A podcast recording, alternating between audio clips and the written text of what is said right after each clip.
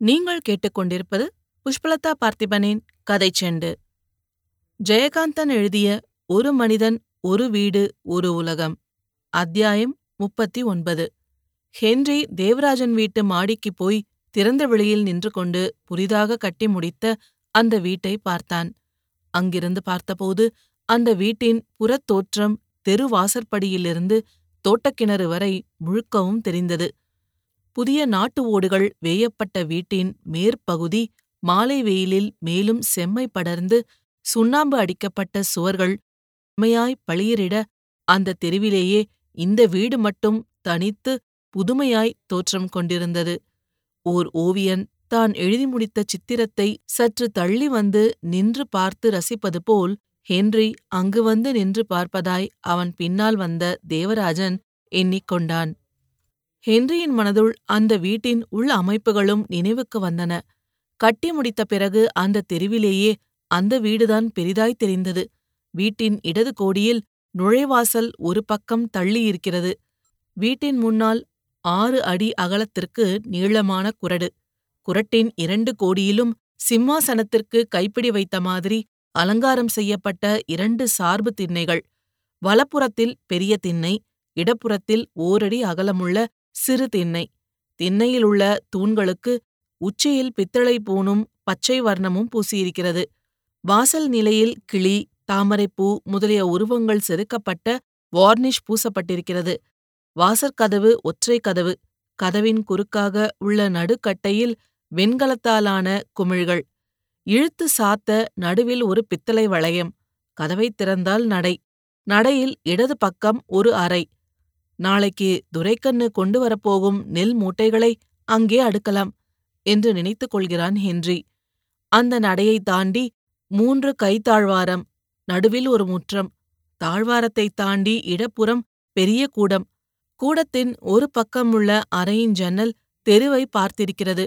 அந்த அறைக்கு நேர் எதிரே சமையலறை. சமையலறைக்குள்ளே ஒரு சிறிய முற்றம் உண்டு. இது முன்கட்டு. இதே மாதிரி பின்னால் ஒரு கட்டு. அதில்தான் கிணறு இருக்கிறது. அதற்கும் பின்னால் தோட்டம். தோட்டத்தில்தான் அந்த கொட்டகை. வீடு கட்டிய பிறகும் கூட அந்த கொட்டகையிலேயே இருந்து விடலாமா என்று யோசிக்கிறான் ஹென்றி. தேவராஜன் வீட்டு முற்றத்தில் உட்கார்ந்து காய்ந்த தென்னை ஓலைகளிலிருந்து ஈர்க்கு கிழித்து துடைப்பம் கட்டிக் கொண்டிருந்த பேபி அண்ணாந்து இவர்களை பார்த்தாள். Hi baby. What are you doing என்று கேட்டான் ஹென்றி. அவள் வெறுமே சிரித்தாள். தேவராஜன் ஹென்றியிடம் ஷீ இஸ் வெரி ஹெல்ப்ஃபுல் என்னென்ன வேலை செய்யுது? செய்யற வேலையெல்லாம் சீக்கிரம் கத்துக்குது. ரொம்ப ஸ்மார்ட் என்று புகழ்ந்தான். ஓலைகளை கிழித்து நடுவில் இருந்த குச்சிகளை சீவி அவள் குவித்து வைத்திருந்தாள். அக்கம்மாள் அவள் அருகே வந்து குத்துக்காலிட்டு உட்கார்ந்து அவற்றை கட்டுக்கட்டாய் பிரித்து இரண்டு மூன்று துடைப்பங்களாக கட்டினாள். அக்கம்மாள் அக் அக்கம்மாள் அகஸ்மாத்தாக தலை நிமிர்த்திய போது மாடியில் நிற்கின்ற ஹென்ரியை பார்த்தாள். என்ன தம்பி? வீடு கட்டி முடிக்கிற வரைக்கும் இங்க வர்றதில்லன்னு ஏதாவது சபதமா? என்று கேட்டாள் அக்கம்மாள். நான் வரலன்னா என்னங்க? தேவராஜ சார் மண்ணாங்கட்டி பேபி எல்லாரும் அங்க வந்துடுறாங்க. நீங்க அனுப்புற சாப்பாடும் வந்துடுது. நீங்களும் அங்க வந்து பாத்தீங்க. எனக்கு ரொம்ப சந்தோஷம் என்றான் ஹென்றி. அவன் மனத்துள் இந்த அக்கம்மாள் அந்நியர் வீட்டு வாசலை மிதிக்க மாட்டாள் என்பதும் அப்படிப்பட்டவள் தன்னையும் இந்த வீட்டையும் சொந்தமாக நினைத்ததனாலேயே வந்திருக்கிறாள் என்கிற நினைவும் வந்தது. எப்ப குடுத்தனம் போறத? என்று கேட்டுக்கொண்டே எழுந்து நின்றாள் அக்கம்மாள். நீங்கெல்லாம் சேர்ந்துதான் எல்லாம் செய்யணும். தேவராஜ் சாரும் நானும் இப்ப நம்ம ஐயர் வீட்டுக்கு போறோம். நாள் பார்க்க மிஸ்டர் தேவராஜன் நீங்க உங்க மிஸ்ஸஸ இந்த ஃபங்க்ஷனுக்கு வர சொல்லுங்க. என்று திரும்பி தேவராஜனிடம் கூறினான் ஹென்றி. பிறகு ஹென்ரியும் தேவராஜனும் மாடி அறையில் போய் உட்கார்ந்து மண்ணாங்கட்டி கொண்டு வந்த காஃபியை குடித்தனர். இன்னும் பொழுது இருட்டவில்லை வெளிச்சமும் இல்லை.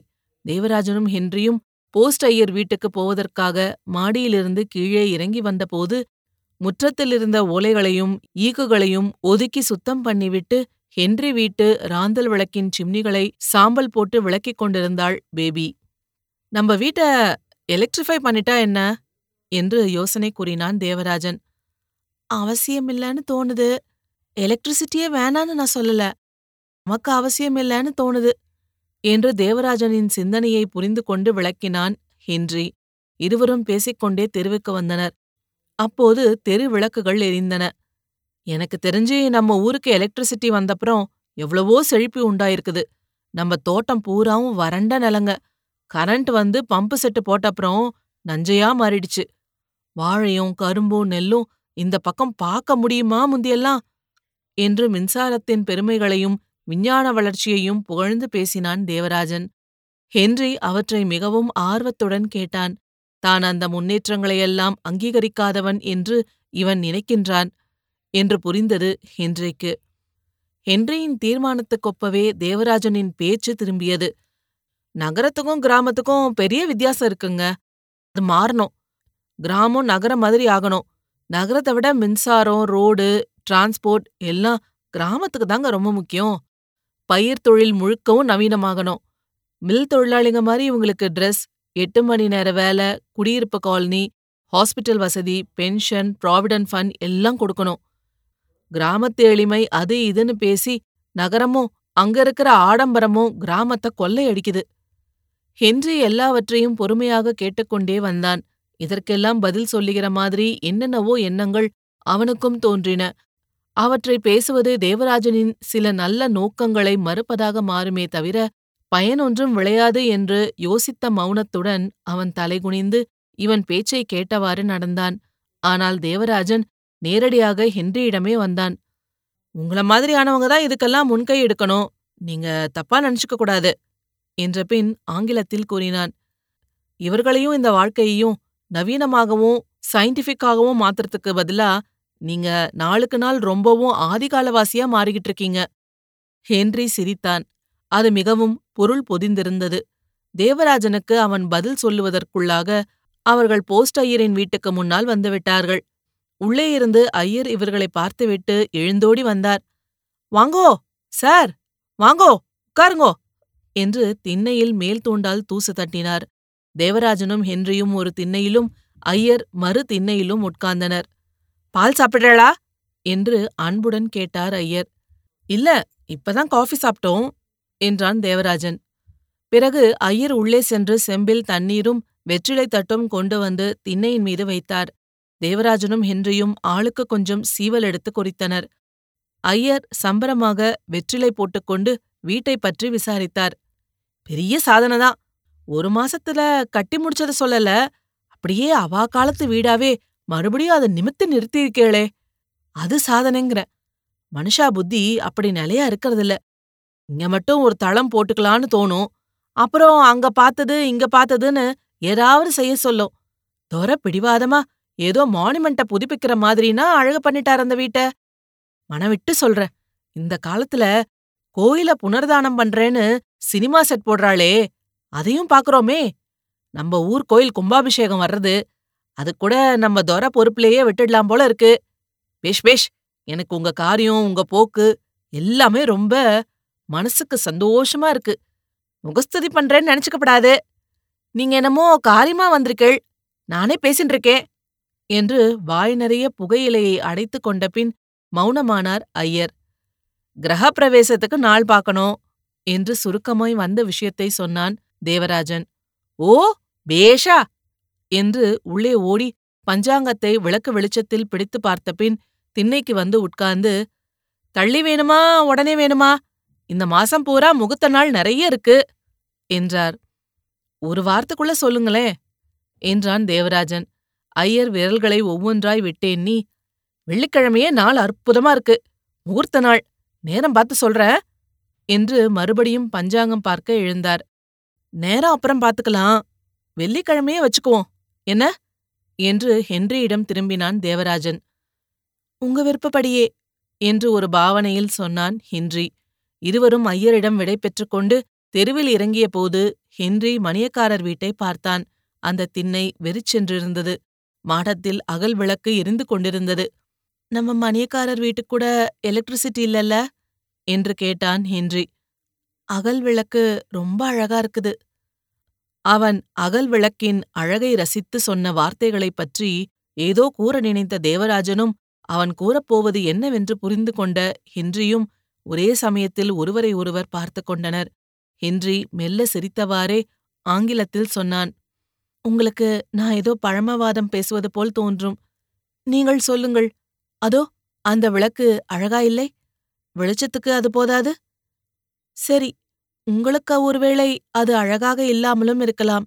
நீங்கள் செய்கிற வேலைக்கு அந்த வெளிச்சம் போதாமலும் இருக்கலாம். ஆனால் எனக்கு அது போதும். எனக்கு அதுதான் வேண்டும். இந்த உலகம் பூராவும் யந்திரங்களும் மின்சார வெளிச்சமுமாய் கோலாகலப்படட்டும். என் வீட்டில் எனக்கு இந்த வெளிச்சமும் இந்த அமைதியும் நிலவட்டும். உதாரணத்துக்கு சொல்கிறேன். என்றவன் ஆரம்பித்த விஷயம் தேவராஜன் அவனிடம் கேட்க வேண்டி தயங்கிய விஷயமாகவே இருந்தது. நான் திருமணங்களுக்கோ ஆண் பெண் உறவுகளுக்கோ எதிரி அல்ல. எதற்குமே எதிரியாக இருப்பது சரியல்ல. ஆனால் ஆனால் எனக்கு திருமணம் அவசியமில்லை என்று நான் நினைக்கின்றேன். நான் திருமணம் செய்து கொள்ள மாட்டேன்.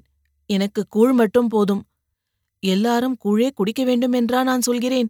நீங்கள் சொல்லுகிற மாதிரி இந்த கிராமங்களும் இங்கே வாழ்கிற மக்களும் நகர வாழ்க்கையோடு பேதமர கலந்து போகிற நாள் வரலாம்.